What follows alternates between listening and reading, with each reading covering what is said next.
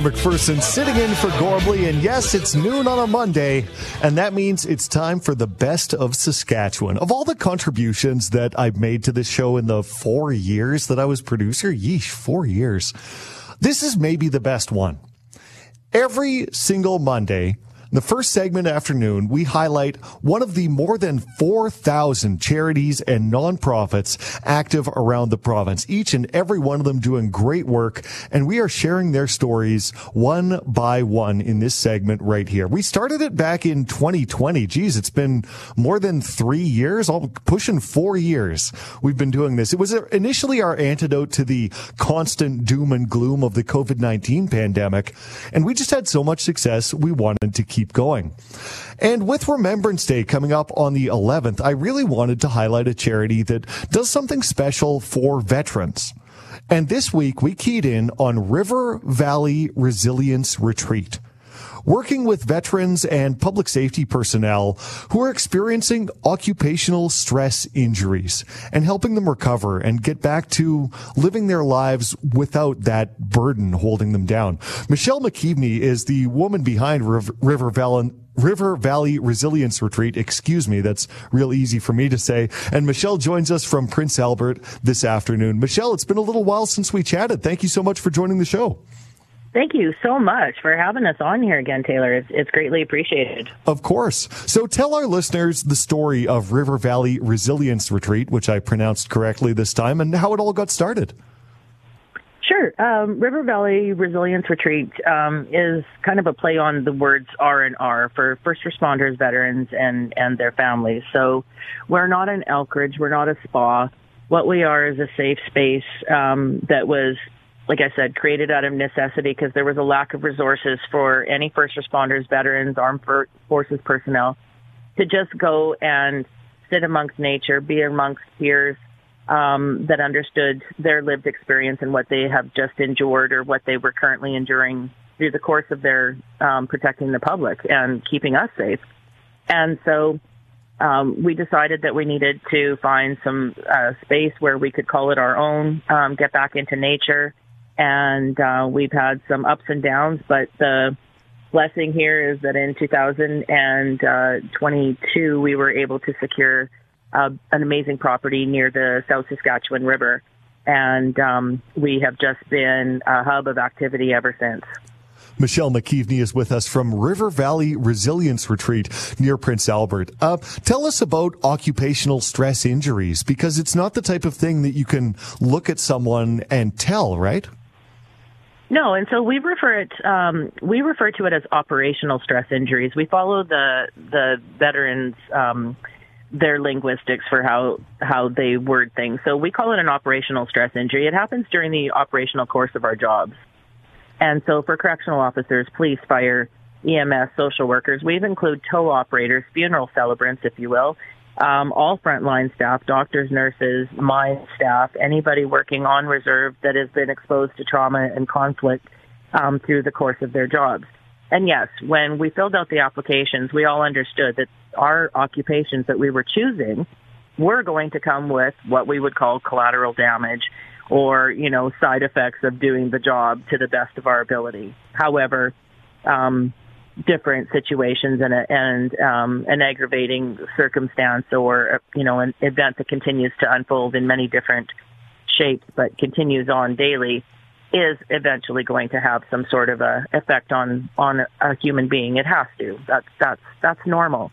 So what we're trying to say is it's okay to take a break. If you if you go fishing skiing go to mexico twice a year you get your hair and your nails done um, it should be a normal thing to just go and work on your mental health, work on on your operational stress injury before it happens. Oh, absolutely. Um, and preventing these is something that doesn't really get nearly enough attention. So I'm really glad that you're taking kind of the preventative approach as well. Yeah, in 2019 we came up with the word. Well, we didn't come up with the word. My goodness, um, but the word resilience was was out there. We like that because it's an elastic band. Many of us have been told you know, put your boots on, get back to work. You got to carry on. You must do, you know, uh, the old school, if you will, the, you know, get going and and don't talk about it kind of thing. And we're finding out that um, our younger generations they they don't operate the same way. So that is terrible advice to give to any of them.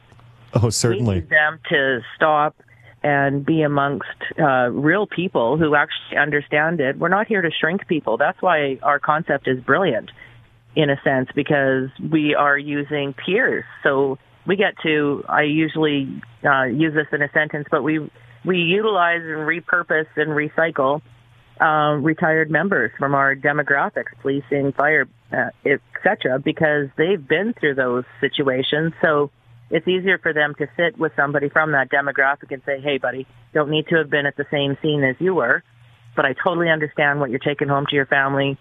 Um, or you know how you're feeling because I've walked that walk, and oh my goodness, the light comes on behind some of these people's eyes and they are actually being seen and heard for the first time because they think that they're isolated and alone in their feelings. So, so just to have somebody, you know, resonate and be able to sit with them in that space and say, I got you is, is simple, but it's mind, you know, it's mind blowing how we haven't done that. It really is. And, you know, talking to a therapist or a doctor, it, it, it can often be very, very valuable, but it can often be very intimidating as well. And it can make people tempted to kind of close off. So are you finding really a lot of success with that peer to peer approach? Yes, absolutely. 100%. um, because we know the process. We've been through it. So when an, uh, an RCMP member or a city police officer or a firefighter or anyone else that I've mentioned from our demographic needs to sadly find their way um, to WCB or to other entities, we're able to help them navigate that process. And it's not like in the olden days where you waited 17 months or, you know, seven days to go see the town doctor and then you got there and you forgot everything that you were sick about, you know, um, because you were so nervous and waiting for the one expert. So mm-hmm. we, we do find that that a lot of type A people, the people choosing to do these jobs, when they are finally at their appointment, they downplay, they minimize, they don't want to punish the person that's listening to their stories with what they've got in their head. So now we're able to say, hey, listen, we'll help you to prepare for your doctor's appointment. We can actually go with you. So some of our, our volunteers um, that have been peer trained, they'll assist in that type of an advocacy role just to take the, the you know, have the patient, if you will, the client be more resilient in the process, but also have the right facts. You don't need to go and get diagnosed with a broken leg and you actually have a hernia. You know what I mean? So it's very, the doctors can only diagnose what they hear. And sometimes I, I found in the last, uh, since 2019 and supporting people in this, that's a common, uh, a common issue is that they don't represent or they don't report properly. So therefore a lot of loops get um, fallen through. Michelle McKeaveney is with us from River Valley Resilience Retreat near Prince Albert, doing such great work helping first responders and veterans and uniformed personnel and just everybody who works in public safety as they deal with occupation or excuse me operational stress injuries. I've got the terminology right. Uh, michelle does does the setting being away from cities and those kind of day-to-day stressors does that really contribute to the success you're seeing? Oh, 100%. Um, just for u- using the principles of, uh, sorry, using the principles of nature. Just having somebody be able to be grounded by, first of all, some of our people just come out here to have a nap or to sleep, or say they've had a bad call and they're, you know, they're a little lamped up. They didn't get CISM or, you know, debriefing, so they're, they've got some stuff going on. This is a safe place for them just to come, lay in the hammock, go sit at the river, um, go throw a you know fishing rod in, go for a walk on the trail, have a coffee, have a nap in one of the beds. We're just finishing building five cabins. Um, so we'll actually have, you know, lodgings for people to be able to come and, and, and have that respite. But absolutely, it's, uh, the nature, the being outside, the getting back to, you know, where we kind of, our roots and what came, where we came from. So the, the wonderful part about this is that we always need help. So, we always need somebody to cut wood. I find it's much easier if I ask somebody, hey, you know, can you come out and chop some wood? By the time they're done chopping the wood, they're exhausted. Now we can talk about what's really brought them here. And when they go home, they've given back. They feel amazing, and um, and now we've started that rapport. So when they get into a, another situation, they've already know a safe place to come to. That's fantastic. Michelle McKeaveney is with us, River Valley Resilience Retreat. If people want to connect with you, either they're someone in need of help or they know someone who is, or if they just want to help you and your organization in the great work that you do, how can people find you and connect?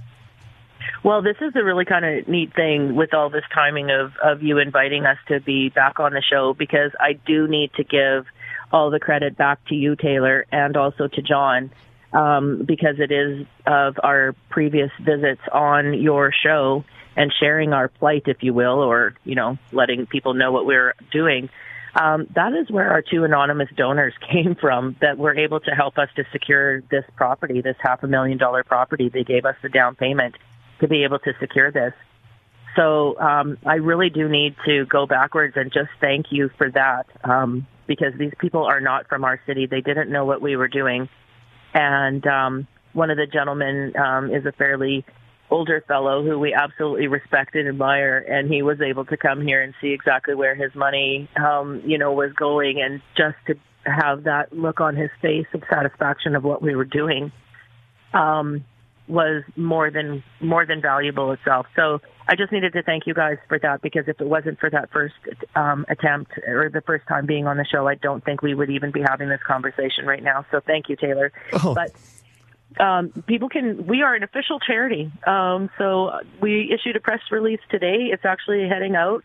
Um, just to announce to the world that we are official registered charitable organization, and uh, we absolutely rely on the generosity of all donations and uh, continuous funding from different organizations. And you know, of course, we're going to shake the couches and and uh, and try to find some money wherever we can to be sustainable.